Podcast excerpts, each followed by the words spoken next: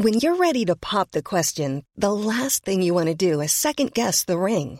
At Bluenile.com, you can design a one of a kind ring with the ease and convenience of shopping online. Choose your diamond and setting. When you find the one, you'll get it delivered right to your door. Go to Bluenile.com and use promo code LISTEN to get $50 off your purchase of $500 or more. That's code LISTEN at Bluenile.com for $50 off your purchase. Bluenile.com code LISTEN.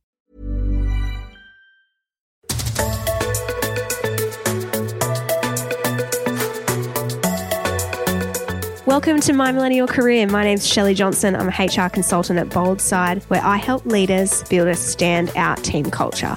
Just want to say up front if your team needs to hit reset on their culture, or you've got a few challenges that you're navigating and you want some help in the HR space, DM me, let's chat. All right, on today's episode, we're talking about how we learn and grow at work. Over my career, I've always loved learning about this idea of growth mindset and how we can be continually learning and growing and challenging ourselves. But when we're time poor, it can be such a difficult thing to achieve and it can be hard to kind of stay in that learning zone. So today, I've called in an absolute pro to help us understand how we learn at work. Steph Clarke is joining us today on the show. She runs a learning and development business called 28 Thursdays, and she's been helping businesses learn for the past 15 years. Previously, she's a senior manager at EY, leading learning and development and creating programs that help teams develop, grow, and work better together. You're going to love Steph. She's inquisitive, she's playful, she's curious, and she's so bloody smart. Her business is leading the way in preparing workplaces to learn in a future full of unknowns and uncertainties. And she wants to reimagine this idea of learning at work. That's enough from me. Let's get into it.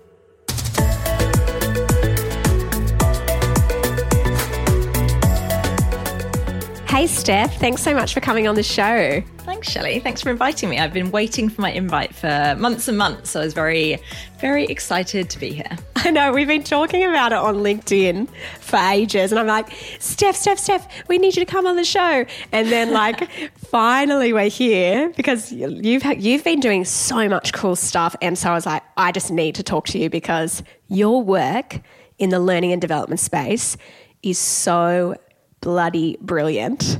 Can you just tell for our listeners? I'd love to know, like, your rapid fire day job. What do you do? Uh, what do I do? Well, some days I like lay on the floor most of the day. I had a bit of one of those days yesterday. I ran a workshop in the morning and then I came home and literally just laid on the floor for a while. So, nice.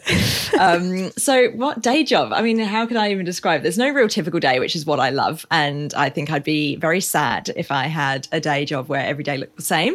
So, most of my days, maybe a typical week, maybe that's maybe a better starting point. So, typical week, I'll be facilitating usually at least a day or so. I think between I was just running my numbers this morning and this quarter, so really since the end of January to the end of March, done 54 hours of facilitation across uh, virtual and in person leaning more towards the in person at the moment, which is is is quite fun. Uh, so facilitation, generally working with teams on their kind of their learning approach. And a lot of the work I'm doing right now is a, a, bit of a mix between learning design. So, actually thinking, and not just necessarily program or course design, although there's a little bit of that, it's actually a, an approach or a curriculum view of what should we be including in our professional development curriculum or approach to, for our people in order to actually meet what we're saying we would meet from a employee experience perspective, from an employee value proposition. Uh, and a lot of the conversations that I'm having at the moment are starting with this problem of we're promising these things, we're delivering none of these things. and, uh, and that's causing some pain and suffering, and people are actually now leaving as a result of that discrepancy. So organizations are then having a conversation with me around it, right? What can we do?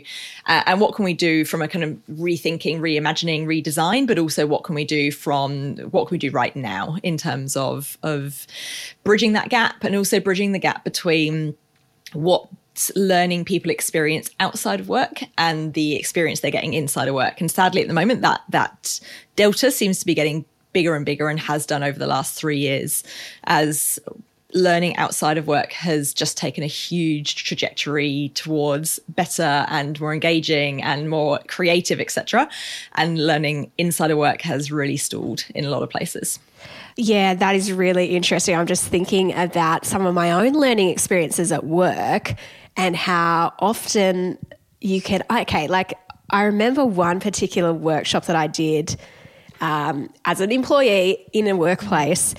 And it was a half day session, and someone just walked through slides and talked at us for four hours.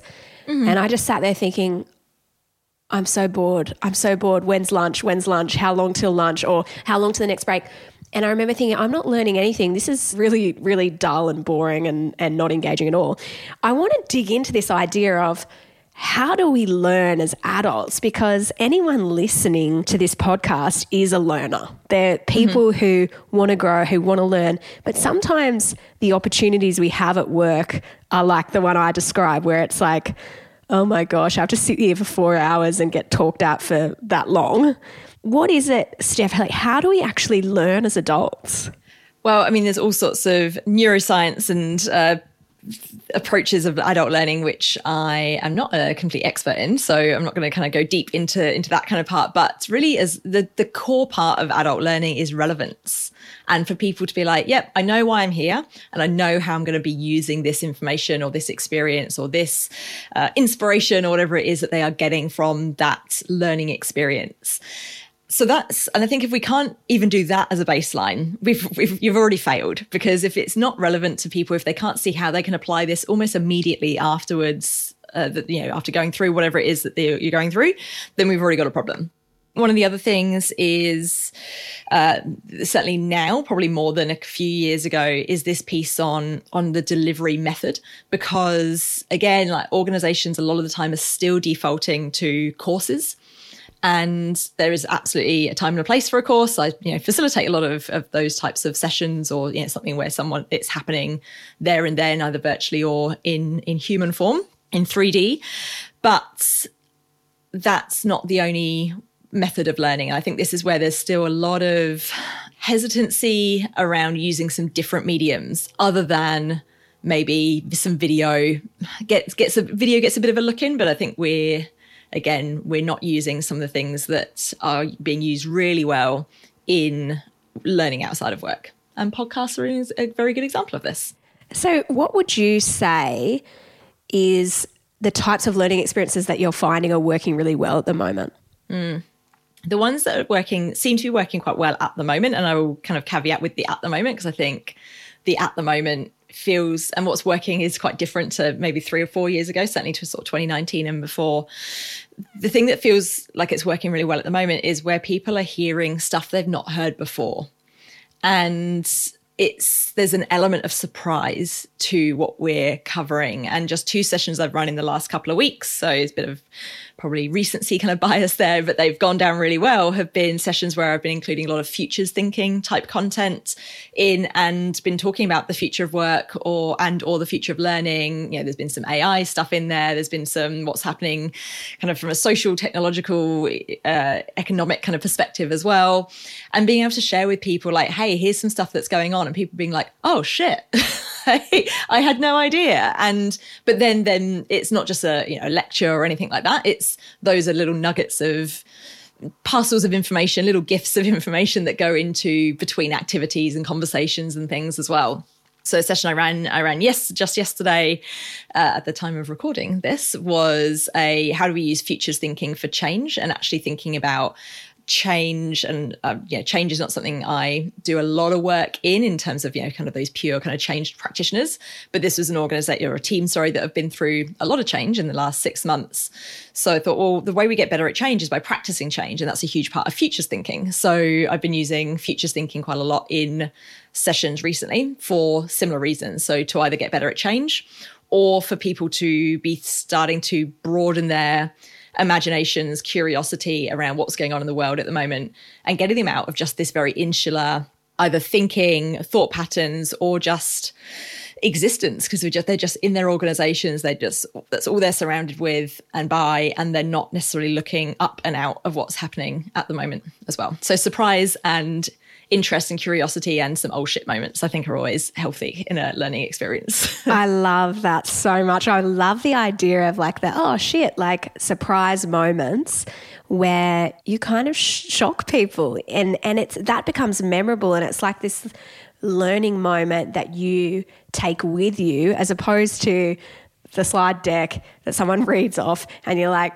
I'm so bombarded with information as it is. There's no way I'm taking all this on. I want to ask about this idea of curiosity because I'm really interested to know your thoughts on how you spark your own curiosity. And I, I want to kind of uh, lead into this question. It's personal. I'm sure our listeners can relate, but I've noticed in myself, Steph, lately, and I'm 34 this year, I think.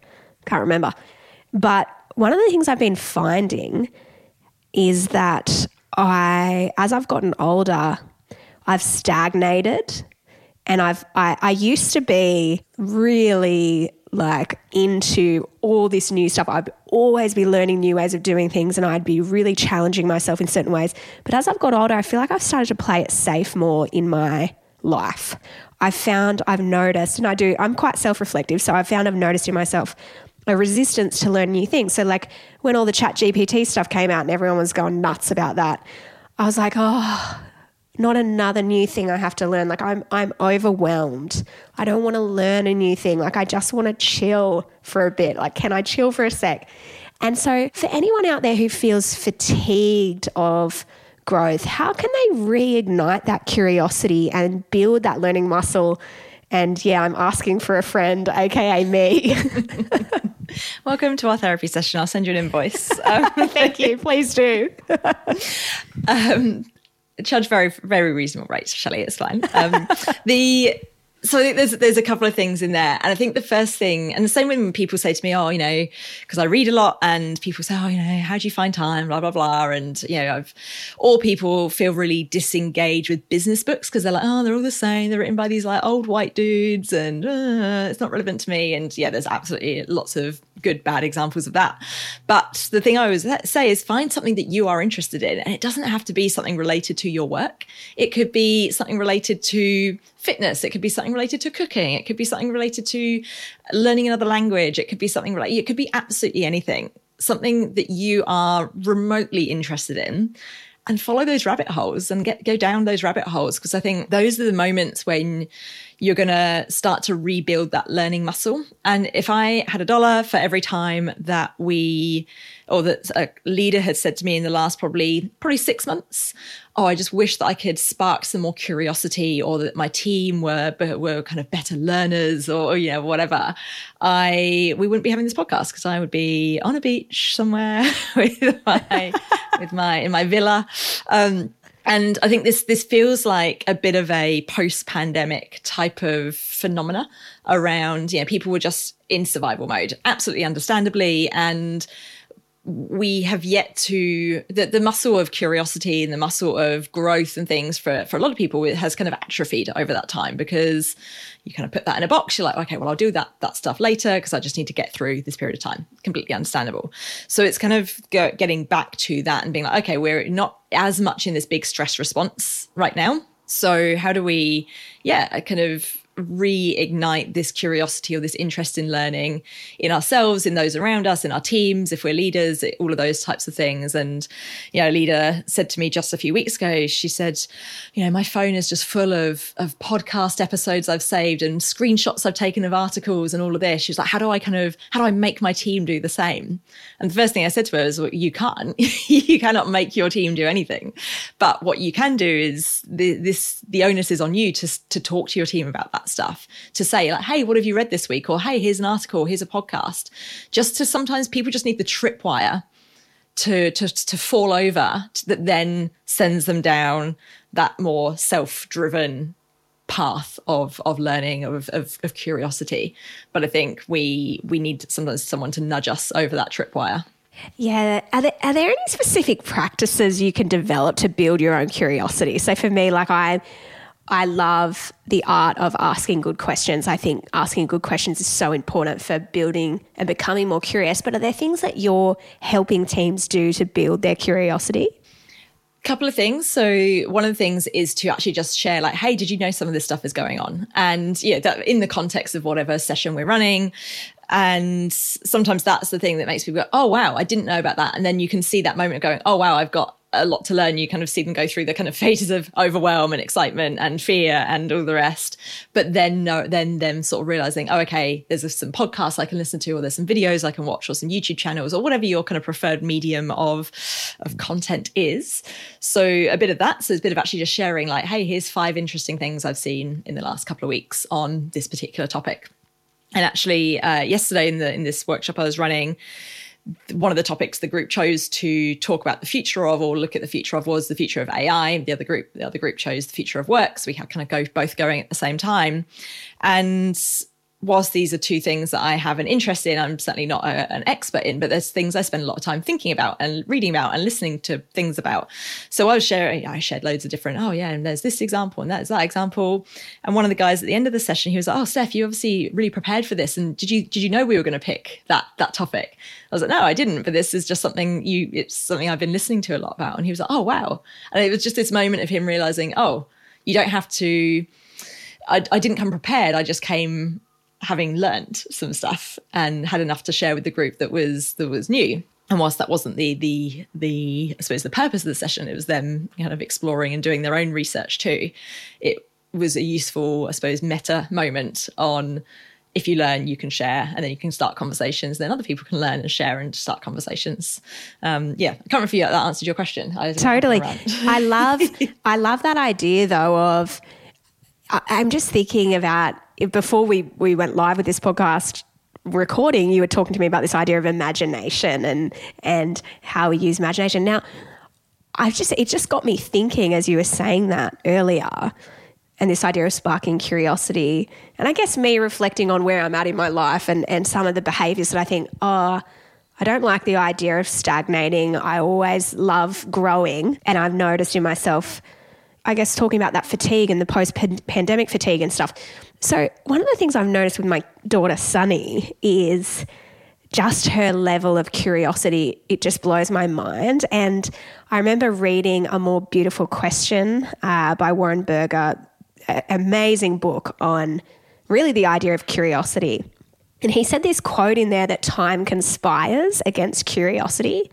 And I feel like right now, this conversation has just triggered me to that, back to that book, which was I read probably a couple of years ago, but it just reminded me like when I think about little kids, like my daughter, she would ask, oh, I don't know, like 500 questions a day at least. And like the types of questions, Steph, like she'll be like, Mum, what does the color purple feel like? and I'm like, that is a deep question. And I would just be like, oh my goodness. Or like, why do some dads not have hair on their heads? like, I'm like, yeah, okay, your dad, your dad is bald. Like, just yeah. like, let's talk about that.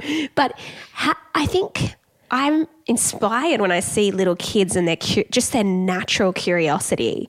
But I also recognize that concept that Warren Berger talks about of us us losing it over time. What role do we have in I, I, suppose being intentional around our growth because I feel like the natural thing is to stagnate or plateau. Like, what stuff do we have to do to to be intentional around continually growing? Mm. It's and I think with intent is I think the key word there because if you're intentional about it and sort of similar to you, like my greatest fear is is stagnation and just sort of plateauing and things like that. And that to me is the biggest driver in how I work, what I do, how I live, all, you know, all of those sort of different things and some things I choose to do and not to do as well. I've got a postcard. It's in my other office. Look at me. I've got two offices. it's my other office. Yeah, nice. Um, which, uh, which is a Nick Cave quote. And it says, complacency is the great disease of our autumn years.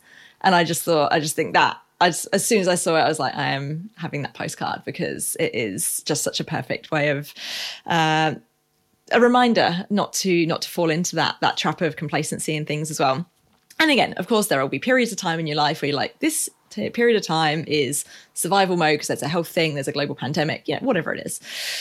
But I think, like you said, it's that intention and just thinking, what is the one thing I can do? Again, super simple. What is the one thing I can do every week, every day, whatever it is, that will stretch my brain, give me something new to think about. And just, I think the simplest thing, certainly for me, and again, it might be different for everyone, but podcasts, there's just a plethora of experts, experts you would never get access to in any other way because they're dead or because they live in another country or they're too expensive to, you know, they don't travel, you know, all of those types of things. The access we have to experts from the last 30 odd years in podcast or video form, and then even more, you know, hundreds of years if we go, you know, into, into, books as well, is phenomenal. So I think the the skill is actually curation. And this is where I think a lot of learning teams are missing a trick because the one of the biggest trends or topics of conversation in the learning sphere at the moment is content overload. I was talking to someone recently who works in an organization. and They were telling me on their LMS, and even the word LMS makes me want to vomit a lot of the time, but in their LMS, they have two and a half million things. And after I'd got off off, off the floor, they you know they said they were going through this process, and I was like, if that was me, I would just start from scratch. Like, at what point is that is that useful? Anyway, they're, they're going through that, that process, uh, you know, as an organization, but we're not helping ourselves in organizations. And this doesn't, this then does not inspire people to learn or to get involved because they just think, where do I even start? You get that kind of Netflix problem where you turn it on, you load it up, and you spend three hours watching little trailers trying to decide what to watch. It's um it's not good. But you know, there's obviously AI is really good or some of the potential of AI is really good in in better curation, but another learning pathway on your LMS is not the answer to this. It is probably going to be someone showing you like or someone telling you, "Hey, do you want to watch this? Hey, I watched this, it was good." And that's where leaders, that's where peers, that's where that kind of social element of learning is is really important as well and and your own intention around your own curation and then telling someone about that. I think, yeah, don't just watch something in isolation or listen to something or read something in isolation. Tell someone about it. Yeah, it kind of reminds me of the idea of like the book club or sharing the podcast with your community of people who will listen and going, how do I actually help other people find and learn from this particular thing rather than that learning management software system having 2 million pieces of content that's like that in and of itself, I would look at that and be like, I'm out. I'm tapping out of this. Yeah. I do not, yeah. I can't, like the overwhelm. And I think you're so right. The content overload and overwhelm. And I, I guess that's for so many of us, we're just bombarded with content, but reading content is not learning. No. Like consuming content is not, it doesn't always translate to a learning experience when you're thinking about that idea of, okay, how do we take something like consume content, read a book, how do we actually then apply the learning?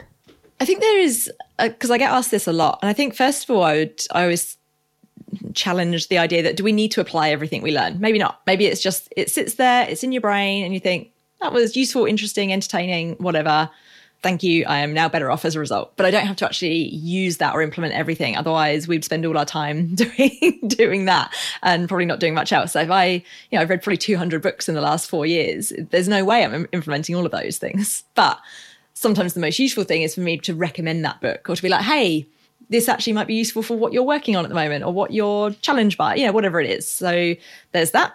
But I think the, for me, my bias is always to teach. So my and you know, as a child, when growing up with my, I'm the oldest, as you can probably tell. I've got apparently I've got like very much old child, older child, oldest child energy.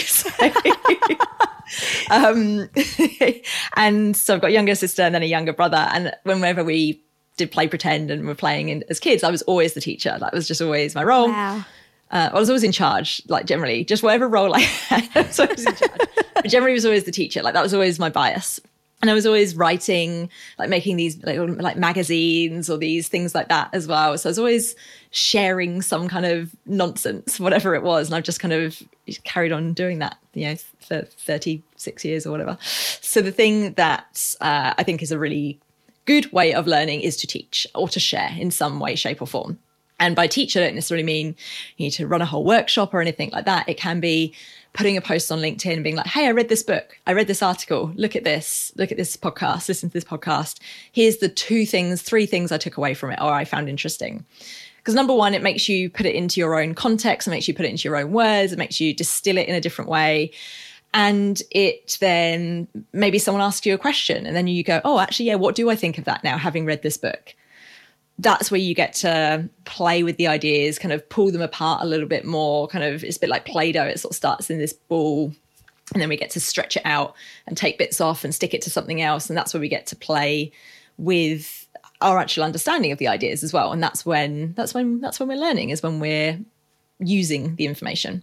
I, oh gosh, I love that so much. I love the idea that when you take something you've read and you go, okay, how can I apply that in my own context? You then kind of curate what you've learned, put it into your own words and share it with someone else, it's embedding that knowledge. So it just doesn't stay in the book. And I think that's the thing if, if we think about that example of Warren Warren Berger's story, like I've used his I've referred to his book in so many of my leadership workshops because it's I think it's so powerful. But that's what's made it memorable for me. Mm. So it's like I have taken the thing and done ex- like I guess what you're saying of how can you apply this to a leadership context? Like, that's not how he's written the book. It's not for leaders per se, but there's so much application in it. And, and I think that's a really practical way to learn from, let's say, a book, a podcast, share it on LinkedIn, on Instagram, wherever you, wherever you hang out, and then. Mm.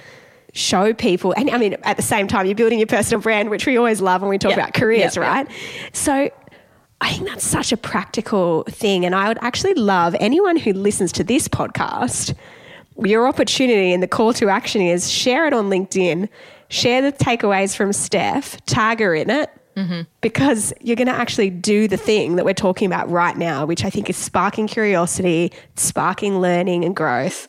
So that's the call out for this episode. Yeah. And from an easy, an even easier thing you can do if like doing the post on LinkedIn feels like a bridge too far, start a Slack channel or a Teams channel if you sadly have to use Teams. So, um, whatever you, my thoughts, my thoughts, thoughts and prayers. Um, the, uh, start a Slack or a Teams channel in your organization for learning stuff, and it might be just with three other people, just your your immediate team or some friendly kind of people, whatever it is do that and just every week someone has everyone has to share one thing that they read or listened or word and it could be an article it could be a news thing it could be just something popped up it could be a tiktok video an instagram post it could be anything. But something you thought was remotely interesting or curiosity inducing or sent you down a rabbit hole do that. Like that's the muscle we need to build is is exactly that. And that's something i recommend my teams uh, and the people you know organizations i work with do all the time is that type of that um, type of sort of little social kind of learning circles Learning circles. I love that language. Yeah, we need to form that on Teams or Slack, however you choose. That's such a good, that is, and that is really simple and easy with something you could do straight after listening to this episode. We're going to go to a quick break. And when we come back, Steph, I want to hit you with the question around what stops people from learning. And this one, I want to kind of focus on what happens if you're a learner, but your boss isn't or your teams aren't. What can you do about that? So, bit juicy. We'll take a break and we'll come back in a sec. We love learning how to do all things well, which is why we have a bunch of different podcasts on a variety of topics. So go and check out My Millennial Investor, My Millennial Money Professional, My Millennial Property, My Millennial Money, and our Spotify exclusive show, My Millennial Daily.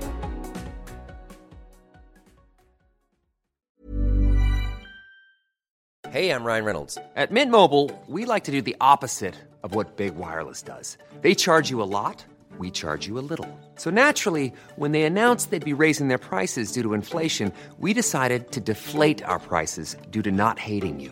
That's right. We're cutting the price of Mint Unlimited from $30 a month to just $15 a month. Give it a try at mintmobile.com slash switch.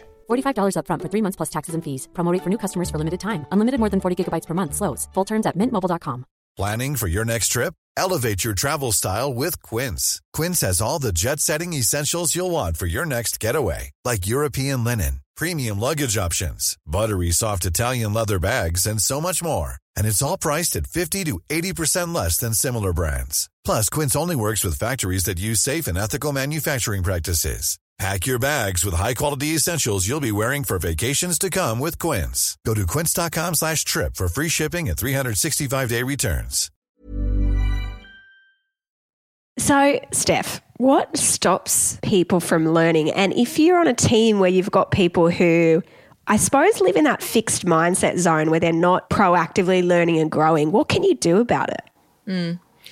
Oh, there's a where do I go? Where do I start? So I think the first one is exactly as you said earlier, that overwhelm. I've just got, you know, I've got so much on in my life, like, and my organization now want me to be a learner. And I saw a post, oh, I don't know, a while ago now on LinkedIn where someone was uh, lamenting or ranting about calling your people in your organization learners and be like, oh, we've got this many learners and stuff like that. And I'm just like, no, they're humans, they're people. Like learners, it's just a weird kind of weird, weird kind of um, label. So let's not use that anymore.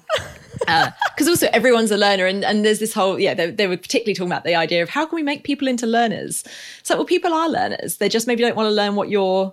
They're not picking up what you're putting down type of thing. So uh, yeah. uh, maybe that's the problem rather than them not being a learner because they are probably in their own personal lives learning how to do something different, whether that's cook a different recipe, learn a language, learn how to parent, yeah, whatever it is that they are, are you know, play a sport, whatever it is that they do.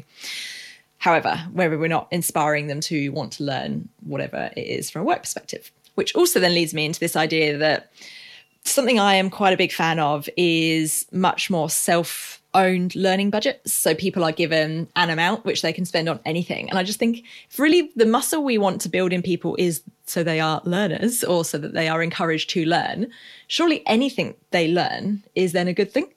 So why do we have to be so prescriptive on it has to be these things, it can only be related to this and blah, blah, blah, blah, blah. Uh, and I think that's that's quite narrow. And just this week, Medibank have started um, providing their people with financial kind of well-being type sessions that they can they can access. Uh, and one of the comments that you know put on that post when yeah, I think it was you and Black from the AFR who posted that was I feel like we're going down a path or there's a potential future out there where your work becomes actually where, as an adult, you learn. It almost becomes your life university. And organizations are expected to give people access to learning on on financial well-being on parenting on you know what all these other things mental health you know which already that does happen in, in pockets already but actually that is where people are expected to have all of their kind of learning needs met whatever uh, whatever the topic is. And particularly on these kind of more life skills which are for whatever reason not taught in schools or universities and things. So yes so i think there's there's a couple of things there around how we define learning what we actually what do we even mean by learners making people into learners because it's probably not it's probably you not them i think is is possibly the the challenge and then if you if you're um, if you're in an organization and either your bosses doesn't feel like they're particularly engaged in, in sort of learning new things, I'd probably just ask the question around like, hey, what are you into at the moment? And when I ran a, a little while ago, I ran a session and one of the I suppose hypothesis or one of the challenges that the leader had had suggested is that you know the people aren't aren't, aren't learners or whatever. And when I asked the group and got everyone to share something that they've learned recently or what they what are they into at the moment, we filled the board with stuff that people had watched or read or listened to or had found interesting or yeah or were doing or, or hobbies and stuff like that. The whiteboard was absolutely full of really interesting, cool stuff that pretty much no one knew that anyone else was doing. And it was just that realization that no one's actually asked the question of like, hey, what are you into at the moment? And that's where we find out what people are learning. And that's where we start to find those really cool lateral ideas of, oh, actually, that thing you're doing in your dance class is really relevant to how we're managing this stakeholder. you know, whatever it is, you start to find those really cool lateral lessons that you don't have to go to a course to find. It's just about having a different conversation about the stuff that people are into at the moment. And, you know, one example from that that same session one of the one of the people in that group was like, "Oh, I'm reading Prince Harry's biography, and it's really embarrassing. I don't, I'm not really telling anyone anyone about it because it's so cringe." Blah blah blah. But then she sort of went on to say that she was like, oh, but it has really made me realize about the impact of the media and all of these types of things and the stories they can spin and what impact that has on, like, you know, and actually for that organization, there's they're quite public facing and there's they get a lot of sort of scrut- public scrutiny. So you know, she was like, "Oh, it's really making me think about this." And we had this really interesting conversation about that, but because she was so embarrassed because it was so kind of trashy, you know, to read the read uh, read spare that she they hadn't even had that conversation. Yeah, that's amazing. I love the idea of we're all learning one way or another, and often I think that concept of just hearing you say, "Well, what are you interested in? What are you into?" Like, what are you into? And I'm kind of thinking at the one of, for me dealing with overwhelm or content overwhelm and the the volume of like business books out there and I love reading nonfiction. I love reading fiction way more. Like I read a mm. crap ton of terrible fantasy and romance. Like that's an aside, but just want to. I just feel like I can confess that to you because there's psychological safety here. Yeah. Um, that's your other. That's your other podcast, though. You, yeah, uh, you, bad fantasy and bad romance novels that not. I could anyway. So one of the things that I've found to deal with it is I've, I've just said I'm going to focus on this thing that I'm obsessed with, which for me has been in my work and in my consulting business has been like, how do you help leaders have difficult conversations? So that's been something I've really, I'm really obsessed with. I, I love that because it's a challenge that I feel like most businesses face. And I want to learn about it because I find it really interesting. So I just read stuff on that and don't try to feel like I have to read everything. But I think it's almost like niching down. like, how do you niche your learning right down to a thing build that knowledge set in a particular area and then go, okay, cool. Well, when you get over that or you get bored with it, move on, find a different little niche that you can be obsessed with. Yeah, absolutely.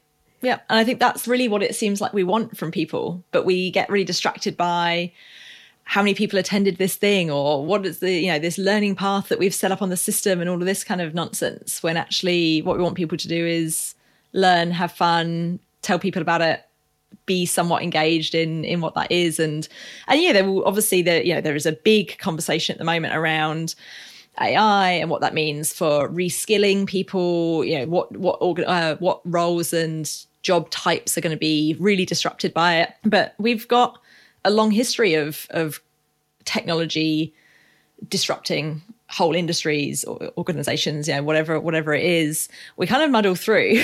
and yes, can we be more intentional about it? Can organizations be more intentional about it? Yeah, absolutely. And I think it's a KPMG report from January this year that the the digital skills gap and digital upskilling was the biggest challenge on senior leaders' minds for 2023. And yet, we are still having conversations about how many people attended this course and what's the you know what how many people can we tick off that type of thing which feels like uh, a bit of a a bit of a shame because mm. if we if we think about these really big strategic challenges we're not going to meet that with that same thinking no you're you're you're so right there around like, oh, we need people to get digital skills. We need people to develop their digital skills. I'm going to get them to do an online course that's boring as all hell. They have to sit through, tick it off, sign it off after the end of one hour, and hey, you've done your job, and we've done ours. And I think that's that's why I think sometimes, well, how do we create learning experiences that are bite sized? I mean, I love what you do with your podcast. We're going to get to that in a sec because you're giving and I've I've listened to so I've binge listened to so many of your podcast episodes because I was like you've done the deep work and the learning I'm going to take it yep. and I'm going to yep. get a crash course in this particular business book or whatever it is that that you you're talking about that particular day and I think oh like that is more my style of learning. So it aligns with me. So I think like getting out of those online like the course and and just on the course stuff because I know you mentioned this a couple of times you've said this word of like organizations defaulting to let's do a course for people. Let's put something on the learning management system or whatever. One of my big things in HR has been that whole idea of the 70 20 10 model of learning of like most of your learning is on the job. Is that something that you subscribe to that whole concept of like 70 20 10 or how do you feel about that?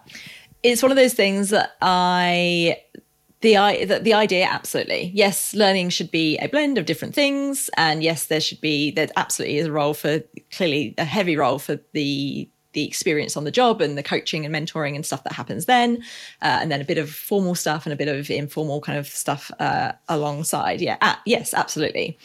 I think where we sometimes that gets like like all of these types of things get sort of weaponized and used in a really unhelpful way because people try and be like oh well is it is it exactly 70 you know that type of thing. Like no we're kind of missing the point. Like the idea is the idea type um type of thing. And i think the there will be some things that are more useful in one of those three you know the 70 the 20 or the 10 than than others. So maybe something that's slightly more behavioral. Yeah the on the job stuff is really useful and we need even more of it because they need that kind of constant feedback and those little tweaks, and those little tweaks, those little tweaks. Whereas if you're learning a whole new skill from scratch, you're learning to code or something like that, then maybe it needs to be heavier on the kind of formal learning and going off and doing a general assembly course for 12 weeks or whatever it is because you need the the practice and the the supervision and things like that because maybe on the job you can't get that because that's not what your team, your manager does, or they've got different skills to you, all of those sorts of things. So, again, it's so context specific. So, yes, overall, the idea is fine, but I think it's, it, we need to just sort of get below the surface a little bit more, usually around, okay, but what is the context of this person, this organization, this skill they need to build, how they need to apply it, you know, all of those different things. Yeah. And, and, based on the complexity of that skill, what's the best approach to them? Mm. What's the best learning experience that they can have? So, like, think about that's such a good example about software developers going doing a 12 week course, build that muscle, as opposed to, you know, just purely. And I think one of the risks with the 70 20 10 model, if anyone's not familiar, 70% of learning happens on the job, 20% happens by coaching, mentoring. Uh, and then 10% is in course kind of classroom style learning. So I think you're right. Like it can get weaponized because it can almost be an excuse for organizations to not invest yeah. in formal learning when that's what's needed. I think the other, I think it's almost the other way around though. A lot of the time is that they, the, that's very easy for them to be like, oh, let's just build another course, do another course, and do another half day workshop, whatever it is. And again, time and a place, and that's all very useful. But if that's not being embedded, if that's not being encouraged, if your managers are then undermining the stuff you have just learned because that organ you know the, the course or the workshop or whatever doesn't actually fit with the the day-to-day or the culture you know what, whatever it is then then of course it's going to fall down. There is actually no point doing the course. But it's easier to do that than to upskill your managers or your leaders to actually be able to to be able to coach well or to be able to have meaningful conversations about career development yeah all of those different things. So i think it's more that the 10% becomes 90% and uh, is it, and it's an absolute and it's just a cop out at that stage. Yes. And it will never it almost will never work. Yeah you're so right. And the default is, well that's it's easier to do that than to give people kind of those experiences where they learn by doing a stretch project that's really challenging yeah, or do a secondment or do some shadowing or you know switch roles or stuff like that's the stuff we should be thinking about is those more systemic more interesting and frankly cheaper and probably way more effective approaches but that take that little bit more energy and take that little bit more intent and are a little bit more I suppose a bit more abstract in some ways because there isn't a defined kind of it starts here and it ends here. It's it's much more fluid and it's a bit more uh, context specific.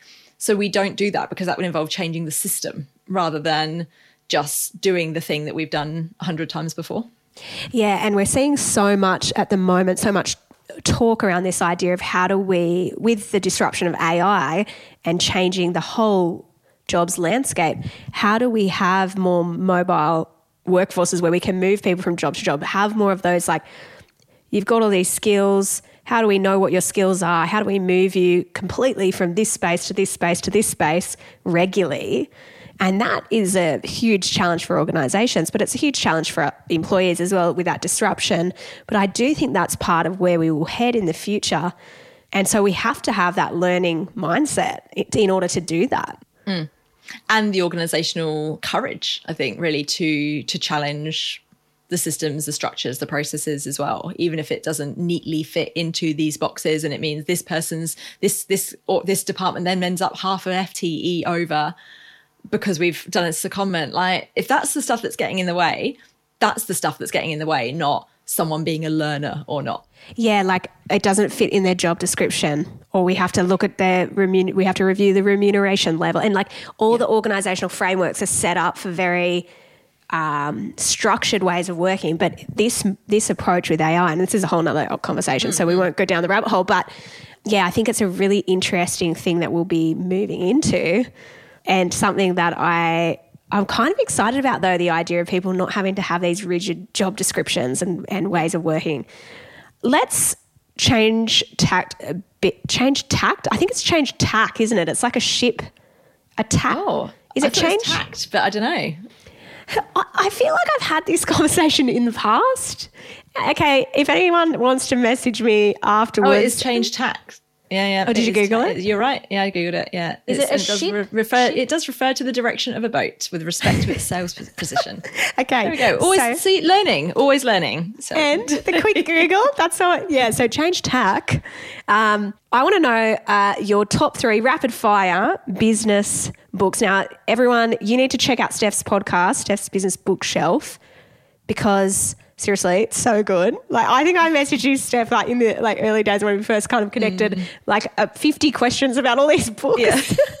like I bombarded you around. What's Yeah, this yeah. book recommendation that you have? And what's this? Because I was in this zone of doing all these creative projects. Okay. What are is this? This is going to be hard for you. I feel that this is a difficult It's hard, decision. but it's so yeah. And I feel like this is one of those ones I could get asked this question. If I got asked this question every week for the next ten years, I'd ask, I'd answer it It's a differently. differently. Okay. Yeah. so let me ask you the question: What are your top three favorite business books that our listeners should read? Yep.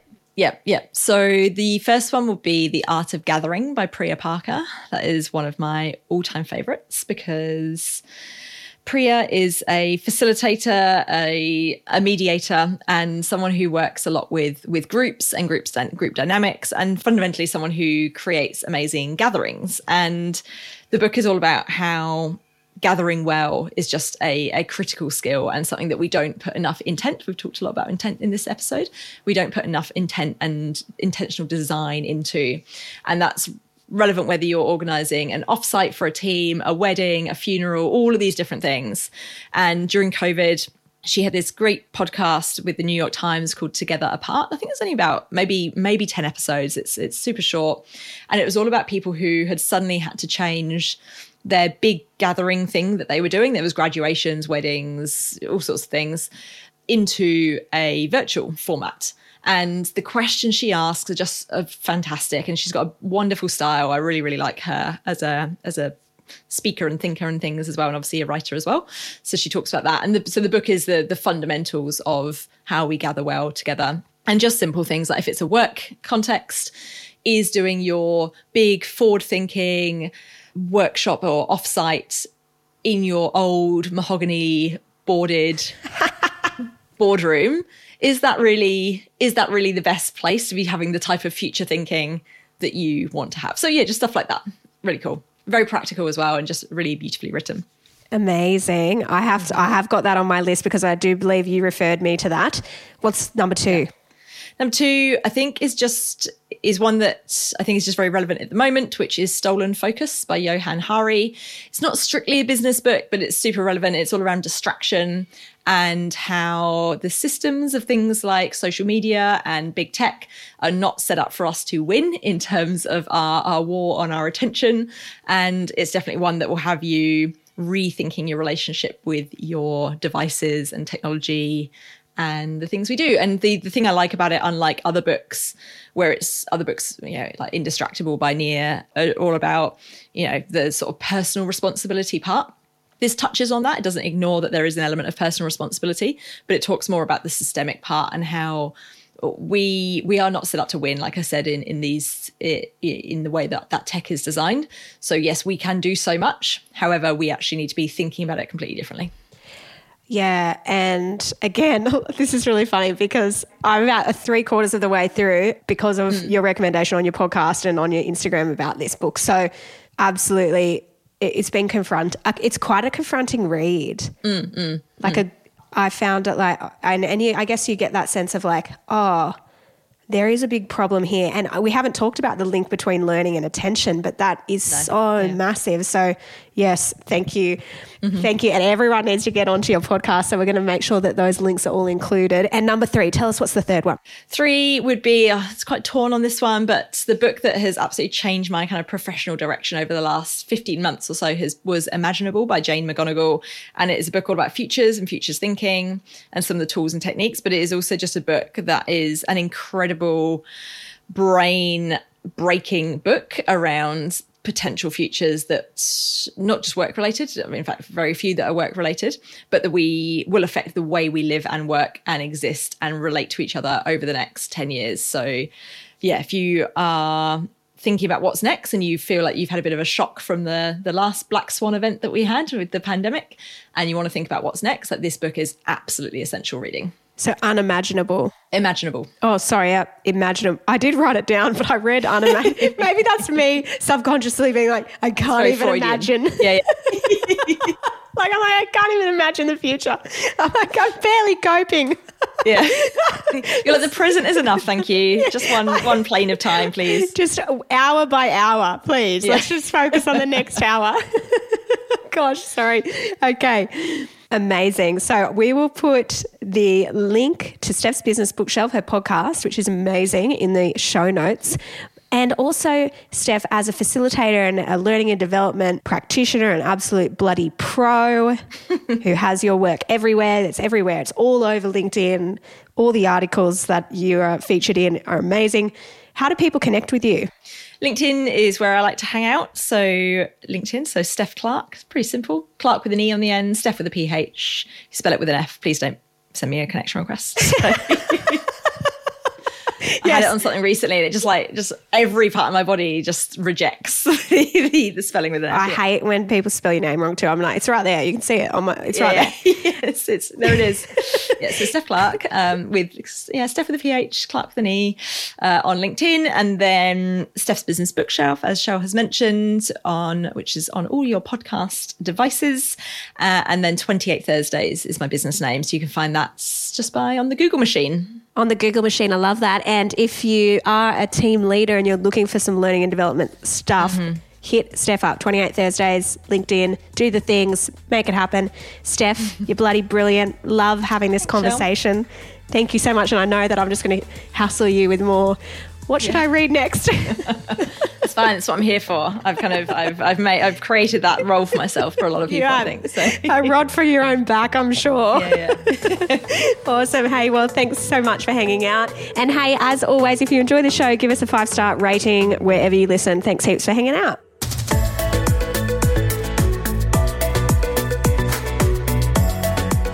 We acknowledge the Awabakal people, traditional custodians of the land on which our studio sits, and pay respects to their elders, past, present, and emerging. We extend that respect to Aboriginal and Torres Strait Islander peoples who may listen to our podcast. We love learning how to do all things well, which is why we have a bunch of different podcasts on a variety of topics. So go and check out My Millennial Investor, My Millennial Money Professional, My Millennial Property, My Millennial Money, and our Spotify exclusive show, My Millennial Daily.